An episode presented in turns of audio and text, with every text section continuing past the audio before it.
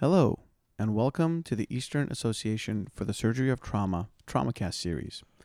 I'm your host, Dr. Babak Sarani, Associate Professor of Surgery at the George Washington University. Joining us today is Dr. Joseph Sakran, Assistant Professor of Surgery at the Medical University of South Carolina. Following completion of his general surgery training at Inova Fairfax Hospital in Fairfax, Virginia, Dr. Sakran just completed a fellowship in trauma and surgical critical care at the University of Pennsylvania. He is joining us today to discuss how he was able to secure both an excellent fellowship and job with the hopes that his insight and some of his experiences will be applicable to residents applying for fellowship and for fellows who will be starting the search for employment in a few months. Thank you for joining us, Dr. Sakran. Thank you, Dr. Sarani. Let's start by asking you to just summarize your medical training from medical school through fellowship. Where did you go and how did you get there? Well, I, attended the Medical School for International Health, which is a collaboration between Ben Gurion University and Columbia University. And in addition to the basic U.S. science curriculum, we're educated in treating those in medically underserved areas, and we focus on different aspects such as disaster preparedness, refugee health care, and other public health aspects. During medical school, I realized how important public health was going to be as part of my career, and therefore I took a year off between my second and third year of medical school to complete a Master's of Public Health at the Johns Hopkins Bloomberg School of Public Health. Upon graduating from medical school, I attended Inova Fairfax Hospital surgical residency. Having grown up in Northern Virginia and rotated at Fairfax Hospital as a student, I realized it was the best fit for me, allowing me to gain a broad general surgical experience with the ability to also grow academically. Throughout residency, I was heavily involved in research and even obtained a grant allowing me to study procalcitonin in critically ill trauma patients. So after graduating residency, I started fellowship at the Penn Trauma Center, uh, which, as you know, is part of the Hospital University of Pennsylvania, taking part in the two-year track program that focused on traumatology, surgical critical care, and emergency uh, surgery. So, when along all this did you decide that you want to be a trauma surgeon? So, you know, my story is probably a little bit different uh, from others, but my interest in trauma and critical care really started when I nearly lost my life at the age of 17 after a high school football game.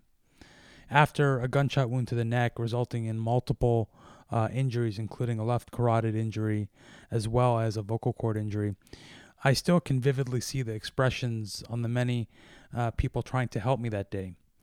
And the chaos around me uh, in the trauma bay filled me with both fear and awe. Fear that I might die, and awe at the fearless purpose of the medical personnel fighting to save my life. So, a prolonged hospital stay and many operations gave me a second chance, and thus I realized that one of the most gratifying experiences would be able to give others that same second chance that I received. That's an interesting story. But I guess it's good that most of our applicants for trauma surgery won't be able to give a story that's that robust and uh, incredible. So, how does one go about expressing an interest in trauma surgery uh, to a to a fellowship director and um, really kind of stand out? And, and, and when you try to answer that question, if it's possible, bring in some of your backgrounds outside of the gunshot wounding. So, for example, you went to Ben Gurion University and you ended up at Fairfax and subsequently Penn. These are big leaps. So, how, what advice can you give somebody who has something like that but hasn't been shot? Sure. No, and I, look, I think that's uh, a great point, and uh, you know that's why I said it's it's a little bit different from uh, the typical story that you're going to hear, but I think it's unique in the sense that everyone has different experiences that shape their life and their trajectory, uh, and this just happened to be mine, but it wasn't the sole purpose, and so I I was very lucky as a medical student uh, I met Dr. F- uh, Samir Fakhri, who, uh, as you know, has been one of uh, my mentors and really has helped me throughout the whole process from, you know, being a medical student to a resident to, you know, going into fellowship and now uh, as a faculty in his shop at the Medical University of South Carolina. And, you know, I know that many individuals look at what they can uh, do to build up the CV. I understand that the reality of that, whether it's for applying to fellowship or applying as uh, you know a faculty candidate or even for promotion later on uh, in one's career is important. But I've always lived by uh, the notion of doing things for the right reason, and I think that if you do things uh, for the right reason, uh, everything else falls into place. So, so what does that actually mean? Well, I allowed my interest in trauma critical care to guide me as to what questions um, remain to be answered in the field and it helped me better clarify how I wanted to kind of progress from a research standpoint. And so, as I began coming up with questions and ideas, I utilized mentors such as Dr. Fakhri to help guide these projects and help provide me with advice as to how to best implement them. And that's what led you to the procalcitonin project, for example. Yeah, and so that's what led me to. So the procalcitonin project is interesting because, you know, I was actually uh, presenting uh, another study at uh, the Society for Critical Care Medicine, and I heard uh, this talk on procalcitonin, and I thought, wow, how uh, interesting, uh, how creative, and how something that hadn't really been done in trauma patients at that time in the U.S. And so that kind of sparked my interest, which led me to you know talk to some of my mentors. And I, I think that's one of the reasons it's so important to kind of be out there in the community, you know, presenting papers, trying to do research, trying to network, because the more you do that, the more you learn about what's going on within your field and maybe even outside your field. And it helps uh, s- stimulate uh, some of those ideas that can really uh, build your career. Yeah, I, I very strongly must uh, say I agree with you, and I think that um, uh, getting to know people and going out to the meetings and presenting at the meetings, um, and hopefully having a mentor or two to help you out is, is critical. Yeah, and you know what I would say is, uh, many of us have ideas and can even muster up, you know, putting together an abstract, but I think the key is uh, to follow through with the projects and ensure that the manuscripts get written and published. And as one of my dear mentors, Dr. Patrick Reilly, uh, would say, publications are worth their weight in gold. And he's absolutely correct about that. But a poster isn't. Well, look, it's a good start, but I think, you know, uh, any mentor would tell you that a poster is just the beginning. Uh, and to really kind of fall through with it, you have to complete the manuscript. And so I think uh, it's uh, it's important not only to put together the abstract, the poster, to go to the meeting and present it, but also to make sure that you write that manuscript up so everyone else uh, out there in the community in the field can see what you're doing. Uh, and I think any uh, any good uh, academic mentor would. Uh, would probably guide you in that way. Yeah, I agree with that. So let's let's kind of just get down to the fellowship for a second and um, try to uh, focus our uh, comments now to the resident applying for fellowship. Choosing a fellowship is clearly very subjective, very personal. Everyone's going to want something different from their fellowship. But having said that, what are some attributes that you think are important when evaluating a program from an applicant's perspective? Yeah, well, you know, I, I would agree with you that I think it's a very subjective and uh, personal uh, type of process. One of the things applicants for fellowship must do is sort through the abundance of well qualified programs that currently exist. And each applicant really must carefully evaluate a few things, such as your own personal strengths, weaknesses, uh, your ultimate future position that you potentially see yourself being in. And so, are you going to be working in a rural community trauma center or will you be in an urban academic center such as the Penn Trauma Center? And I think that is truly important when you're trying to evaluate these different fellowships, at least for me, is to find a balance in your fellowship, which is what I looked for when I was applying. So I didn't want a program that had excellent surgical critical care experience, but a limited oper- operative experience, and vice versa. So if you're like me, that limits uh, your places since you would then need to be at a place with a relatively high percentage of penetrating trauma. Now, I'm not saying that this is the correct way, but it just made sense for me. So, you know, regardless of where one eventually ends up, being super qualified never hurts. And so, even if I don't ever see another gunshot wound to the chest, I'm now comfortable dealing with that issue. I guess the other major uh, factor for me was mentorship, which we just talked about. And I can't really stress how important that is. We all have numerous mentors for different stages of our lives.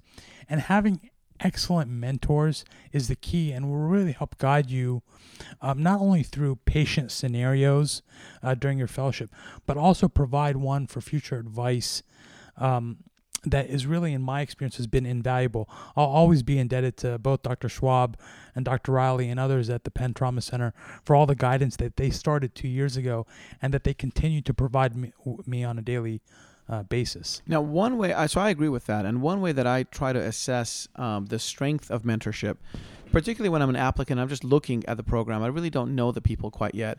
Is I look to see where their graduates went, and I guess uh, as an index, one could postulate that if the graduates are assuming great positions, leadership positions as time goes by, then in turn, they must have had good mentorship during their training period. So, uh, from my perspective, that's what I would suggest um, as one measure of good mentorship from the applicant's perspective. Well, I, I, look, I think that's actually a great point. And if you look, and again, uh, I'm a little bit biased having just completed my fellowship at the University of Pennsylvania, but if you look at the fellows starting back at uh, Dr. Rotondo, uh, who was the first fellow at Penn, if you look at all the different fellows that have graduated from the Penn Trauma Fellowship, the majority of them, and I think it's over 90 at this point, are in leadership positions, both here in the U.S. and abroad. And so I think that's reflective of the type of guidance that they've received, absolutely. And it's sometimes a little bit hard to judge. Now, that doesn't mean that you know, other fellowships are not going to provide you with good training. And I think that's why I go back to what I mentioned earlier, which is really it's about attaining a balance. Now, you know, certain individuals, Bob, are going to have different, you know, needs and necessities. So some people have to be in a certain geographic location and that, you know, might limit you. But, you know, trying to find that balance is is really key. What you end up doing uh, is is really um, kind of demonstrates your personal uh, initiative and how much you really want to make a dent in the field. And so, you know, you can have someone that is at maybe not an Ivy League institute and they do phenomenal, phenomenal things.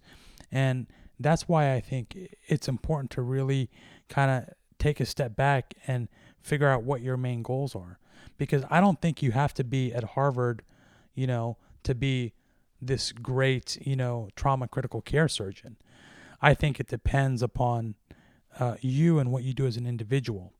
Yeah, so so that's a nice, I think, summary of how the resident should approach fellowship, be it um, setting him or herself up during the residency and then looking at the actual fellowship in terms of mentoring and whatnot. Let's switch gears for a second now. Let's talk about the graduating fellow. So, much like fellowship, uh, choosing a first job obviously is very, very subjective. There's going to be a lot of uh, factors that weigh in, be it uh, family or job or otherwise. So, having said that, uh, the paucity of uh, trauma surgeons throughout the country really does put the fellow applicant in a position of strength when looking at a job. And I remember very well uh, one of my mentors from the University of uh, Pittsburgh, Mitch Fink, uh, told me that I'll never be in such a good negotiating position again as I was when I was first finishing my fellowship. And, and I do think that he was correct. So, with that in mind, um, what are some attributes to consider when you are comparing jobs coming out of fellowship? Well, you know, I think you really uh, hit the nail on the head, Bob. Right now, the market, if you will, uh, is great for, for those finishing up fellowship in our field. One of, I think, the nice benefits after so many years of training. And as in fellowship, uh, you have to rank your priorities. So, the first and foremost is do you want or do you have to be in a certain geographic location? Uh, and if you do, that's going to obviously limit you somewhat, but at the same time might make it easier in the sense that it'll narrow down your search. The second thing I did was decide what must uh, what I what I definitely need to have. Meaning, do you want to be in an academic place like Penn, or are you looking for more of a community trauma center? And I think this is a very subjective question that depends on each individual. So, if one desires to do basic science research, have a significant amount of protected non clinical time, uh, then you probably are looking for an academic type position. Now, if you want to be primarily clinical, those jobs are out there as well. And I think it just it really depends upon the person and what they find themselves uh, being uh, happiest at. Finally, you want to consider, I think, the people that you're working with, and uh, again, the mentorship uh, as a young faculty member in the group that you're going to join. The group that you're going to join will end up being like your second family. So I think it's very wise to take your time to get to know the faculty as much as possible and to speak with other people that are familiar with the program because you're going to be spending so much time with these individuals that uh, they can really you know make or break you So, um, all good points, and let's try to operationalize them. So, let's just assume that you, the candidate, has gone into a great fellowship. Life is good. Um, you know kind of what type of job you want based on geographic locale, and you're trying to decide academic, non academic, you know, that kind of stuff. What do you do during your fellowship to try to tee this up so when it comes time for decision, you're in an optimal position? in fellowship, I think you want to spend as much time as possible attempting to learn as much about your field. So, in our case, trauma critical care. Knowledge is power, uh, and this allows you to play a significant role when others ask for your opinion or thoughts. Uh, and this happens on the interview trail. But more importantly, it allows you to do the right thing for your patients. So, my my own personal goal was every day as a fellow, I should read something every day, even if it's only for 30 minutes, because it really adds up over time. The second thing is research and presentations. The more you publish, the more relevant you are, the more networking you're going to be able to take part of uh, in the meetings. And this definitely then opens up doors and lets you get to know the people within your field, which can help you later on down the line when you're looking for a job. Now, the question in the end is does it matter? Well, if you want to go to an academic career and you're trying to secure 50% non clinical time and some seed money, yet you have not been productive during fellowship, one might wonder if you're worth the investment or the risk. So the bottom line uh, is that this goes back to what we were talking about earlier, which is, you know, being super overqualified. That never hurt anyone when you're looking for a job. But the opposite might not be uh, true. Okay, fine. But here I am in a really busy clinical fellowship. You know, one of the big trauma centers in the country, Shock Trauma, Ryder, University of Washington, the, the really big, busy ones, USC. Where do I get the time to write a paper? Yeah, well, you know, uh, I, I think that's a really good point. Uh, all of these fellowships uh, are going to be extremely busy. Uh, but I think that, you know, one thing that we have to learn to do uh, as physicians in general, especially as surgeons, is learn how to manage our time appropriately. And I found that even at the busiest centers, if you learn how to manage your time, you'll be able to get a number of things done. And, you know, again, I'll just go back to Penn, where we're significantly busy. We have high volume, uh, you know, center, but the majority of our fellows were able to put together presentations, publish uh, you know, a number of different papers, present nationally, and so it's it's really goes back to you know the person, and it's up to you as to whether or not you're going to do it. You know, I can make every excuse in the world, you know, when I get home as to whether or not I'm gonna put together that abstract or go to the gym, but in the end, you know, it's up to me whether or not I'm going to do it. So a lot of this is so- done on your own time at home. Well, some of it is done on your own time, but I will tell you that, you know, a lot of fellowships factor this in. So, for example, you know, we had during our second year where we're fellows in exception, when we weren't on service, you were pretty much either, you know, taking call or helping out here and there, but you had time to do research. Now, if you didn't use that time for research and, you know, decided to sleep in every day, that's fine, but then you weren't productive. And so again, it goes back to really kind of being efficient with your time and deciding that listen i'm going to do this because you know i want to make an impact on my field and again even if you do just a little bit every day in the end you know when you have those goals you'll be able to accomplish them even at a busy fellowship All right. And so, how does the interview process for getting a job now work? The first step, the second step, what's the whole process? yeah so initially, what I ended up doing is I first met with my mentors uh, here uh, at Penn, uh, and I sat down with uh, both Dr. Schwab and Dr. Reilly and discussed with them uh, the job process.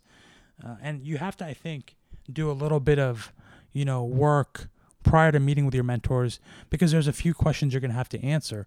First and foremost is do you have to be in a certain geographic location?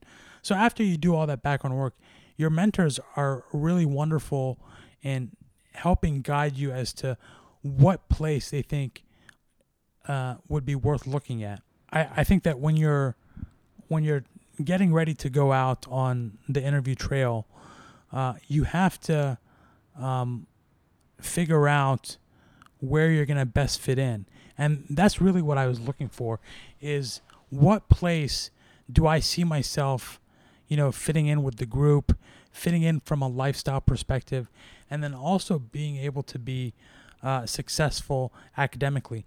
And we're such a small group of individuals in trauma critical care that most people know individuals. So if you had have good mentors like I did, you're to really um, have a good uh, kind of um, insight as to what's going on out there uh, in the job market and what places are really worth looking at. All right, and so you've you've made this list of potential places Yeah. five, six, seven, however Yeah. many you want.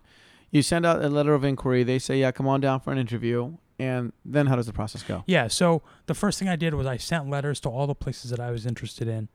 Uh, at that I'm point, sorry. Does it matter if they have a job posted or not? Did you look at east.org or any other I job d- listings? So I did use the East website, which I think is very helpful.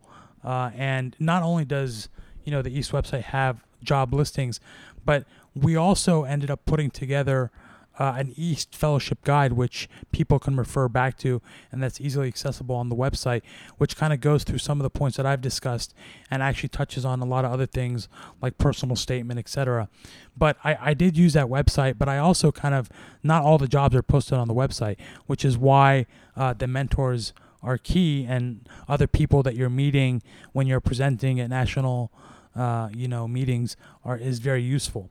Uh, and so what i did is i ended up sending letters out uh, to all the different places that i was interested in and waited for a response.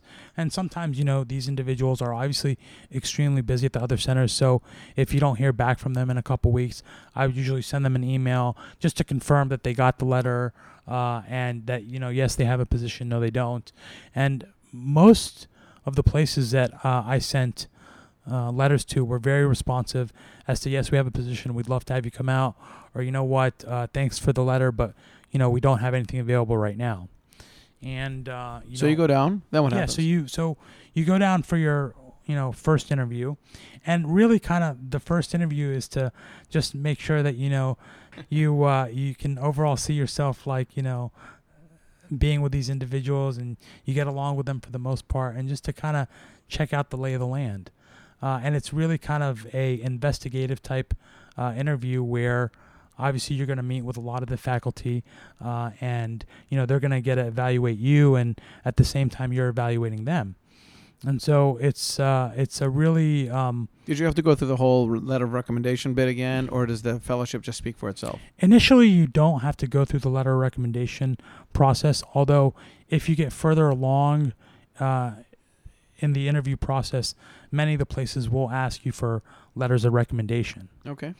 uh, but as i was talking about a little bit earlier uh, in this podcast it's really important to try to get to know uh, you know the faculty that you're meeting with because you're going to be with them for a significant amount of time and i was i was very appreciative of the fact that all of the places i went to i really felt that people were uh, very open uh, and honest throughout the whole process which is refreshing because that's sometimes not always the case So, so what'd you ask him? Like, how does it go? yeah. So uh, my during my first interview, I really tried to get a sense of, you know, how things worked uh, at the institute.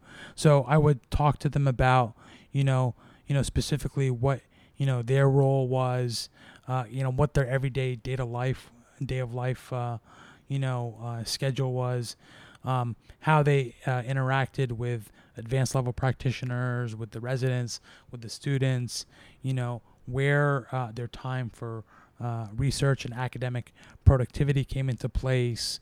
Another another important thing was um, to talk to them about uh, what they were seeing from a uh, trauma critical care perspective. So volume wise, how sick uh, their patients were uh, in the ICU, what their operative experience was, and I think you know you have to remember to break that up between their operative trauma as well as the emergency surgery and potential general surgery experience you might have uh, and being a uh, part of their institute. Yeah, I, I, agree with that. And I'll just share one little uh, story about one of the places I interviewed for a job, which was not the University of Pennsylvania.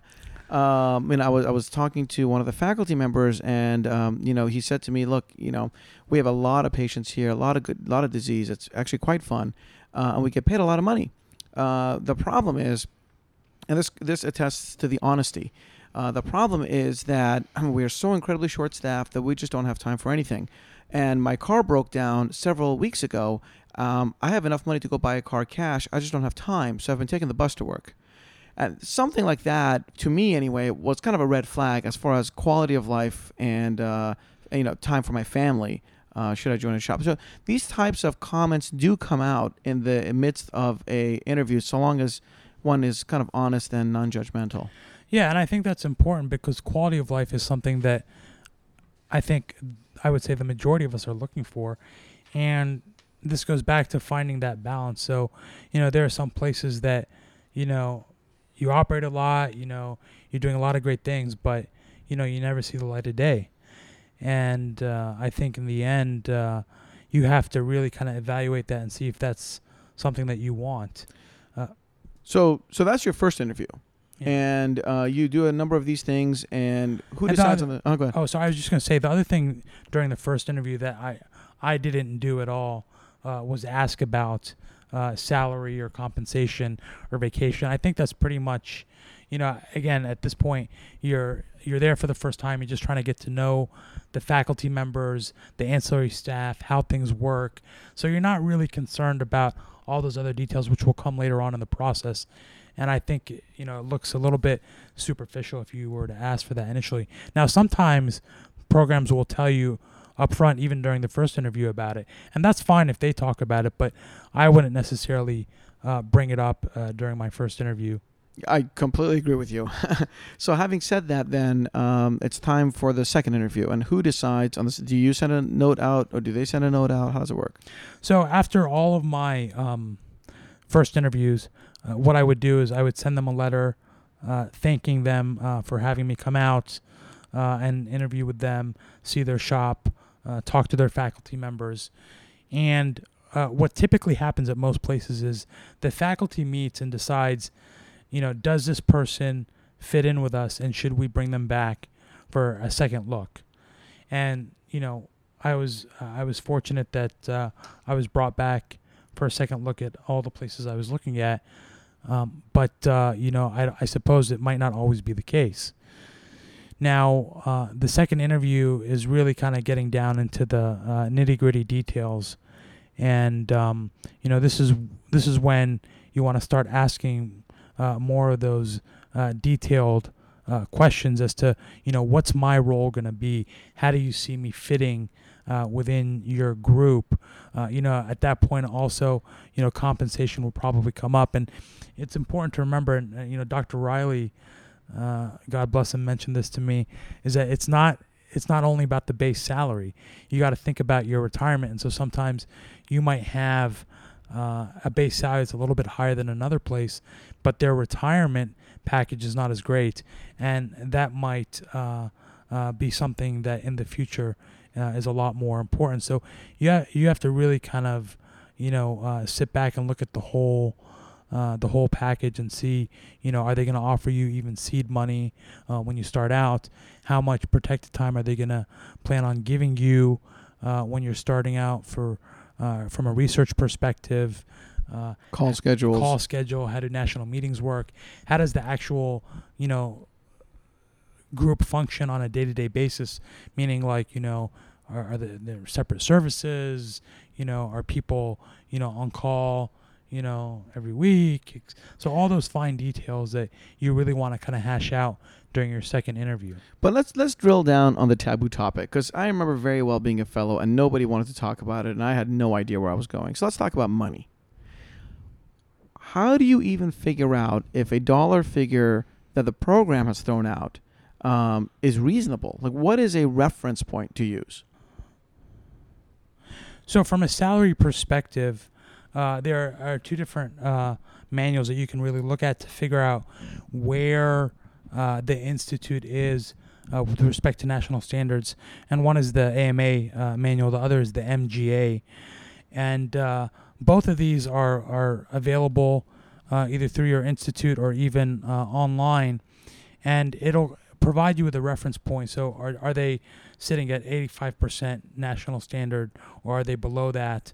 And uh, a lot of the institutes will actually mention this to you that we are, you know, sitting here compared to national standards. Now, the other thing that you have to remember is that cost of living is different uh, in obviously different geographic locations.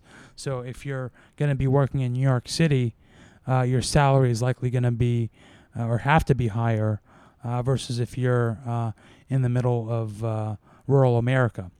And so uh, that's uh, something to take uh, into consideration. Did you ask any of the um, junior attendings, people you kind of palled around with, you know, kind of what's your salary, or perhaps maybe not so so overtly, this is the salary I've been offered. Is this even reasonable? Did you bring up a dollar figure overtly with a, with uh, someone you trusted? I I brought up dollar figures uh, with individuals that were outside of my interview process. I would not specifically bring up dollar figures with other faculty members because I didn't feel honestly comfortable. No, I'm Asking I meant them back in your fellowship. I'm back back with your mentors during the. You know, you've gone to University of uh, um, South Carolina. Oh, you're okay. back at Penn, and you want to ask this question. I I specifically didn't uh, because I had looked up the national standards, but that's definitely another um, you know option uh, is to go back to your mentors and be like, listen, here's what they're offering me. Is this reasonable? The, the other the other thing, in addition to the base salary, is to ask um, the leadership at the institute you're interviewing at is how does your salary change? So in five years, are people getting paid the same thing except for cost of living? Has the salary been you know bumped up? Uh, and uh, the you know the final thing you want to remember is is there a group um, pot at the end of the year that gets split up, and how does that work? Because a lot of times, you know, it works on productivity, and productivity is not only clinical, but it can also be academic. So, meaning you know the number of papers you've written, uh, the meetings you've presented at, the committees that you're chairing, and so you want to ask those questions and you know ensure that you know you're going to be able to take part in some of these different attributes because in some places you have to wait a couple years before they throw you in the pool. And in some places you can negotiate uh, starting out uh, in the pool from the get-go. And is there a third interview? so uh, I think you know the third interview uh, is not mandatory, uh, but uh, I definitely did go on uh, third interviews, and I think you really save the third interviews for the places that you really see yourself uh, uh, being a part of. And so uh, I did go on a couple of third interviews um, just to kind of iron out some final details, uh, maybe answer questions that uh, I still had, and uh, to kind of really see how I would fit in with the group. And then also you use it from a real estate perspective to look around the area outside of your interview process to be able to see where you would live and and uh, if you could actually see yourself uh, in that uh, location. Okay. And then just to kind of bring things to a close, and I know it's it's way too early uh, right now to comment on this because you're just about to start at MUSC. Uh, but just briefly, what are your plans for maximizing your success as you're about to embark on the start of your job? Well, I think that's a good question, Dr. Sarani. Um, personally, what I've done is a couple things. Number one, uh, I realized that even though I've had all this training, I need to spend the first few years really honing my clinical skills. and so I plan on trying to be as active as possible uh, clinically uh, to operate as much as possible to really kind of uh, take all of those different attributes uh, that uh, I learned over the past seven years and implement them into my practice. Uh, I think the second thing is to set goals for yourself. So, uh, you know, I have a one-year goal of at least putting together, you know, one one project uh, by the end of my first year, uh, which I think is is uh, reasonable, uh, and I think it also allows me the time to really kind of get to know the system that I'm going to be a part of, to be active clinically, and to figure out really how things work over that first year. I then have another uh, five year goal, which uh, is more detailed but includes other research projects and grants. And so I think that um, setting uh, goals up are going to be in- extremely important. Uh, and so that way you don't wake up one day and realize it's four years went by and you haven't done anything. And so uh, for me, I think that's the key, and that's what I've done. And hopefully, uh, with that type of defined structure in place, as well as with my mentors, uh, both at uh, the Medical University of South Carolina and at uh, the Penn Trauma uh, Center and other places. Hopefully, I'll be able to be successful from an academic perspective. Well, I got to say, I think I think that our conversation today has been very insightful. I do hope and I do believe that it's going to be very helpful for both the um, graduating resident looking into going into trauma and also the graduating fellow who is looking at uh, his or her first job and how these processes work. We've been speaking today with Dr. Joseph Sakran regarding choosing a fellowship in trauma and critical care surgery, and also about getting your first job coming out of fellowship. I would like to thank Dr. Sakran again for taking the time to share his views with us. And I'm pretty sure that this is going to be one of the most popular podcasts we have done. Uh, as the one comment that I hear from all of my residents and many fellows is that they really don't understand the whole process and are afraid to ask what appears to them uh, to be questions on taboo topics. This concludes another edition of the East TraumaCast. For copyright uh, information and disclaimers, please visit us at east.org. For the Eastern Association for the Surgery of Trauma, I'm Dr. Babak Sarani.